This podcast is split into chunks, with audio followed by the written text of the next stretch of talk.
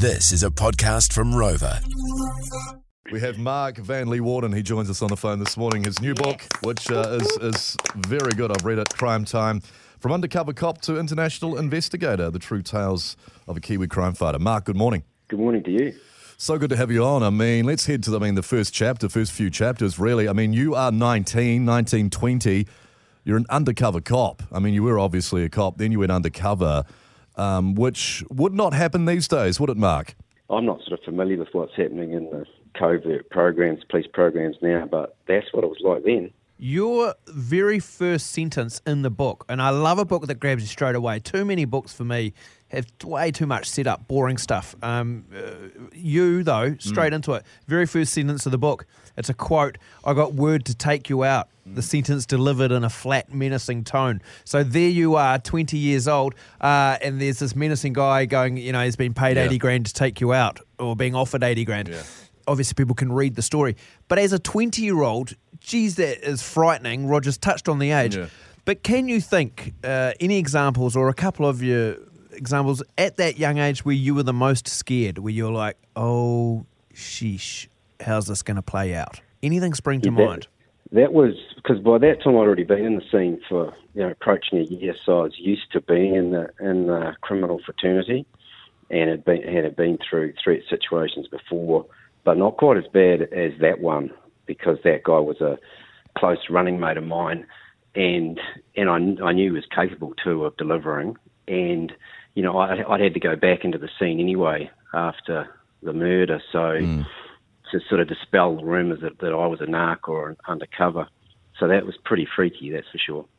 I mean, living as a narc, as an undercover cop at the age of 19, 20 is terrifying enough anyway, but you're immersed in the gang scene. I mean, there's so much to talk about here with you, Mark, but the, what surprises me is this is 1978, 1979 in New Zealand, that you can be an undercover cop, be deep in the scene, and then a year or two later you get out and you have to live a normal life and then live with the fear of maybe being recognized just by, you know, by anyone.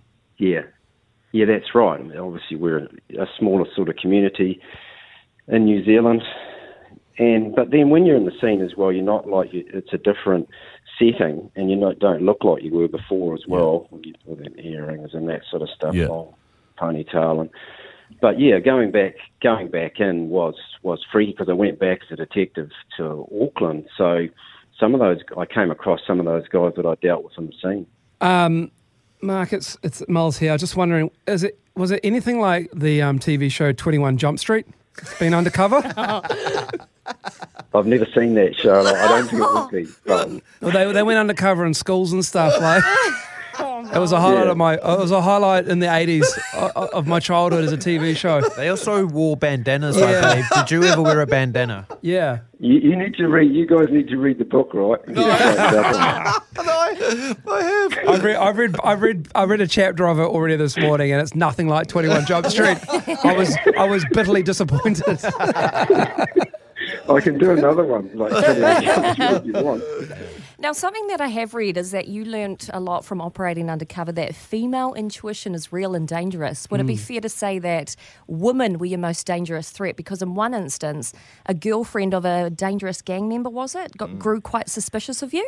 Yeah, there's no doubt about that. They are the most your most dangerous foe, woman, because you deal with the men, and you know that's sort of pretty straightforward, really. But the woman, uh, they can probe and work out that there's hmm. something not quite right with with you, using their their intuition. So they're dangerous from that point of view. They're also dangerous because they they still they pull their strings on their guys as well, so they can say, look, that guy needs to be dealt with or whatever. So they could be your worst foe, but also um, your closest Ally. ally wouldn't or it? accomplice to have as well on that same token, really, couldn't it? Exactly. I mean, women are, you know, they're heads and, head and shoulders above us men, right? So they, Yeah. They're really on. Yep. great. We sure are. They, they're great. They're great later on as investigators. Later on, you know, because uh, women are much more loyal, much more intuit, intuit, intuitive as well. Yeah. So Yeah. We're so yeah, you always things, need a good woman around. Yep. Yeah, that's right. That's why they've got me here, Mark. Don't you worry. Very good. Yeah. She's I- a piece of That's work. really I'm needed. um, okay. Uh, Mark Van Leewarden on the phone with us. Mm. Crime Time is the book that's out now from undercover cop to international investigator. Uh, I want to know how on earth do you get into that Mm. scene at 1920? Like, how does that come? How does that even come about? Well, you, you, so you, you get recruited, you go to a seminar, you then basically go, I got dropped into the rough pubs in in Auckland, Yeah. and you're told to just go out there and make connections. So you, you need to adapt like really quickly Yeah. to to the environment that you're in, because if you don't, there's a real downside to that. So you, it's a matter of, of living on your wits, becoming adaptable. You start to associate with the people who are your targets, and then you are developing a relationship and trust with them. And then you're e- essentially running and operating just the way that they do to make sure you're accepted. How do you know what you can and can't do? Like, Yeah, are you getting Or- high and drunk and when they do? Because you can't go, oh no no, Yeah. I'm I'm driving You have today. to play the part. Yeah, No, you're right in it. Yeah. You're right in it. Because you drink driving as well, you were saying in your book. Uh, as an undercover cop, you just had, you're like essentially hanging out with gang members, getting pissed, drink driving, and you just had to take the risk, didn't you? If you got caught, you got caught. Yeah, so so get running foul of the police and the system was something you wanted to try and avoid. It's the same when you're running around town carrying stolen property and drugs. You don't want to be stopped and searched by the by the police. And uh, in the book, there's an instance where you know I was dealt with by the police. So mm. Yeah. yeah, you sort of so you, you're like a lone wolf, I suppose, trying to avoid all sorts of hassles. Because obviously the cops don't know you're undercover, so you're, you're, you're, you're out on your own. Yeah, How many you ha- are except for your Oh, your handler. So yeah, Mark, how many handlers did you have? Like, did, at any one time was it just the one? Yeah, just the one. So you develop um, a really high degree of trust with that person, with your operator, Roo, um, like really high degree because you're going through some fairly hairy sort of situations. And you, you do have recourse to other guys um, who are working out of the COS offices. And you will uh, periodically also meet with other agents as well and other operators. So, but yeah, that's the one guy, and you rely on him really for your link to the outside world. Hey, Oh, oh, sorry. Hey, you know, uh, joke. All joking aside, right? When Miles before asked you, was it anything like Twenty One Jump Street? I am interested though when you've when, when there's been programs, and I don't know whether you've seen them, like whether it be Underbelly or or whatever, where they you know tell the true life stories of different criminals. Do they get it pretty spot on from what you see? Like, are they very accurate, or are they wildly, you know, lots of bullshit? Uh, uh, Speaking from someone who was obviously an undercover cop for so long. Yeah, a lot of them are, are off the mark. Um, some of them are. Some of the older ones are quite good. You know, like the Serpico type ones. Um, but some of that modern stuff is not quite on point. Yeah. Um, it, it's it's it's difficult to to be able to extrapolate out what it's like unless you've actually been there. Um, and there's a whole different sort of things that are that are that are working on you and and around you. So I mean, some of them are quite good. Some of them are quite good. Because your mental health, you know, mental health obviously is such a massive Yeah. thing uh, in terms of it being spoken about, and, and, and you know, we do on our show. But I can't help but think then, you know, you're talking about late seventies and Yeah. all of that. It wouldn't even been something that was registered mental health. You, you must have had unreal moments Yeah. of either anxiety or panic, or you know, that you had to control without probably even knowing what those feelings were, and then potentially even exactly. afterwards, long term dealing with stuff. Yeah, exactly, exactly right. Yeah, the, the the swing toward and the awareness on mental health now is a, is a really good thing. It's a great thing. Um, at, at that time, then, yeah, you you were going through all sorts of stuff that you didn't actually really know what it was. Yeah. um, and it took a long time to try and you know I dropped out into the South Island after I terminated. It took a hmm. fair while to sort of piece yourself back together again. Like years. Oh, I wouldn't say. Well, yeah, probably. probably. Yeah. You, see, you don't actually really know what effect all of this is having on you, even when you're out there. Hmm. And it's it's like your your family when you come out a couple of times during that period, but they see the deterioration, but you don't actually know it yourself. They actually because you you've necessarily had to live like a criminal and act like a criminal. And even when I came to my termination day, and there's 120 cops there, and it's five in the morning, and we're going out to do all the search warrants are going to be done.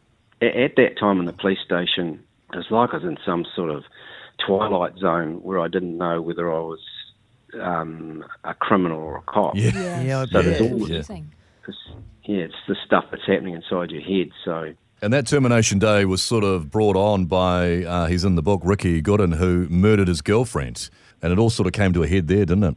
Yeah, it did come to a head there. That was couldn't really operate after that because uh, I had to supply the evidence with respect to the to secure the murder conviction, Yeah. Yeah. and it's as a result of that that, that I got the uh, contract on the, on my life.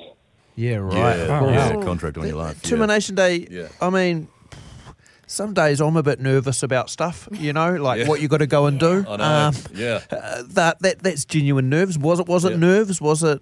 I mean, when you come in face to face and they're realizing that, That- you are what some of them Yeah. might have thought you were, or some of them had no idea. Talk us through the. that, that that day was a, was approaching terror. Yeah. Um, it was like a four four a.m. kickoff, and then because I'd been sort of obviously out there in the shadows for all that time, so then you literally wheeled out into literally wheeled out into the lights in front of all these cops and said, "Here's the here's the agent," and you're like sort of a hunted animal, really. Um, you take a shot, and and then the search warrants are executed, and all the people are brought in, and then you have to go and confront them. So Oh. they would say, "Oh, we don't believe that that guy was an undercover agent." Yeah. And even when I went to, and spoke to them in the police station and said, "I'm an undercover agent," some of them still didn't believe it. Wow. Mark, can you tell me as well, were you were you worried about dirty cops and and the and the force giving you up? No, never. Yeah, right. So the Never saw gangs any of didn't that.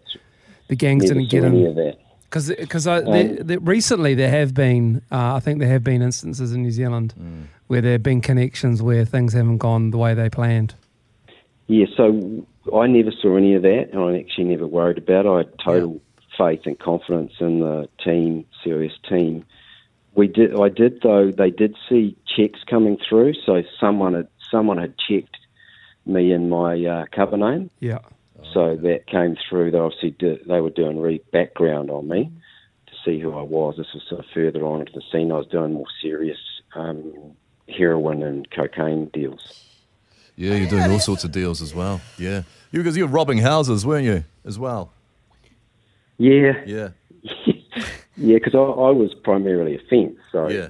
that was my sort of stock and trade was to buy stolen goods, whatever it is, jewellery, firearms. Yeah. You know, so I was buying that stuff off burglars on the streets, and I would give them as little as I could. But but then you know I, I had I was funded by the crown, so I could I was ahead of my uh, fence competition. Real best of both worlds scenario. Yeah, You would have had some. Sometimes you would have thought, I can do anything I want here. Like you would have just gone, I, I am an outlier. I am sort of, I'm no part of society that um, can be under any sort of, I guess, conviction. Yeah. Yeah, actually, that's right. So there were times there, especially when I moved through the scene, I got further up in the criminal world where I'd be cruising around with these bad um, backstop cats and good-looking hookers and cruising through the bars and that. And people, was, they knew who you were, so they and they were scared of you. Yeah. So we would go into bars and go to our tables and people would sort of get out of the way. So that was a that's sort of quite intoxicating. I that bet. part of it. Rog, Rog has that, the drunken Yeah. power stuff. Yeah, Yeah. yeah. he does, Mark. He's a piece of work. oh, Um, there's so much to talk about, but you, uh, of course, you became an international fraud investigator, and so Mulls may want to hire you. Yeah, look, hey, what are your thoughts on crypto and uh, re- recovering crypto? How much crypto have you recovered? And is, is it easy? Mulls is in deep. Have you lost some? Yeah, I just just some Russians, Mark. Nothing, no Not, biggie. not the best, not successful. Yeah. Yuri, his name's Yuri. Yeah. yeah. Maybe I'll hire you, mate. Yeah, I think he's laughing. Anytime. He's Anytime. laughing at you. I think, Anytime. Miles. Is that, yeah, for every for every for every serious one, there's a thousand miles. yeah, yeah, yeah. Well, um, with with fraud and stuff, obviously your your book uh, is out now. Everybody can get it. It's called Crime Time. Um, w- did you ever have anybody? I know you said before earlier in the interview that sometimes you know you. you come out of it to see family or whatever and mm. they'd see you how much you deteriorated or whatever did you ever have any times where you're cruising around with these bad cats Yeah. f- uh, for your words and someone would be like hey mark Yeah. hey mate Yeah. we used to go to school together. Mm. You know, mate. Like anybody recognise you I and you're like, you're like, fuck up, John. Yeah, yeah. It's, it's not, it's like not, you, that's s- not Mark. You saw that woman you, uh, that you had that time with in Akaroa as well. That, that's in the book. That moment. Yeah, yeah, that was that was that was freaky because we walked straight into the top of the stairs at the Alex in Parnell, and I had my black power associate right behind me, walked straight into her. Mm, so right. I right. had to, yeah. So yeah, there was another guy from um, from home as well. Saw him in a in another pub in Parnell, and said, "Oh, look, he's," and he was sort of like had been sort of a little bit of a beagle boy, and I said to Rue that night, so I saw that Joker, and he said, "Oh, he's no problem. We'll sort him out." So I never saw him again. so I don't know what happened to him. Wow. Oh my Oh man. lord. And then, yeah, as I said earlier, to come out and then hopefully never get recognised again. Yeah. It's uh, it's a truly amazing book, and it does paint an amazing picture of life in Auckland, the seedy side of life in Auckland, Yeah. in like you know the late seventies. It's amazing stuff.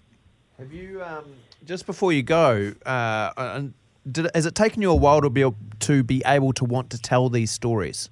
You know, Yeah. just given the Yeah. trauma and everything. Because I know, like, say for examples with granddads or grandparents or whatever, they you know they go to war, don't want to talk about it. I, I figure it might be something similar where you had all these things happen and it's taken a while to get to this point to be able to tell your story, which is a hell of a story. Yeah, well, well, I wasn't even going to tell it, and, and uh, Alan Duff of Once Were Warriors Yeah. contacted me about six years ago, and you know he wanted to write it, and then he said he couldn't do it; it needed to be my voice, and said, "Well, why don't you why don't you write it?" And I, and I didn't even think I could do it. And he was superb. He said, "Look, this is a story that needs to be told." Um, I I actually didn't think it was anything particularly unusual because that's all I've ever done Yeah. from that age. So, but he dispelled that thought and mentored me through the, encouraged me really to to do it, and that's how. Otherwise, it wouldn't have been written without him. Yeah, it's a great book, all right. Uh, and we thank you so much for your time, Crime Time, Mark Van Leewarden. Thanks so much, Mark. so It's been. Uh, I was looking forward to this interview because the book's so good. Uh, so good to talk to you. Thanks, Mark. Thanks very much.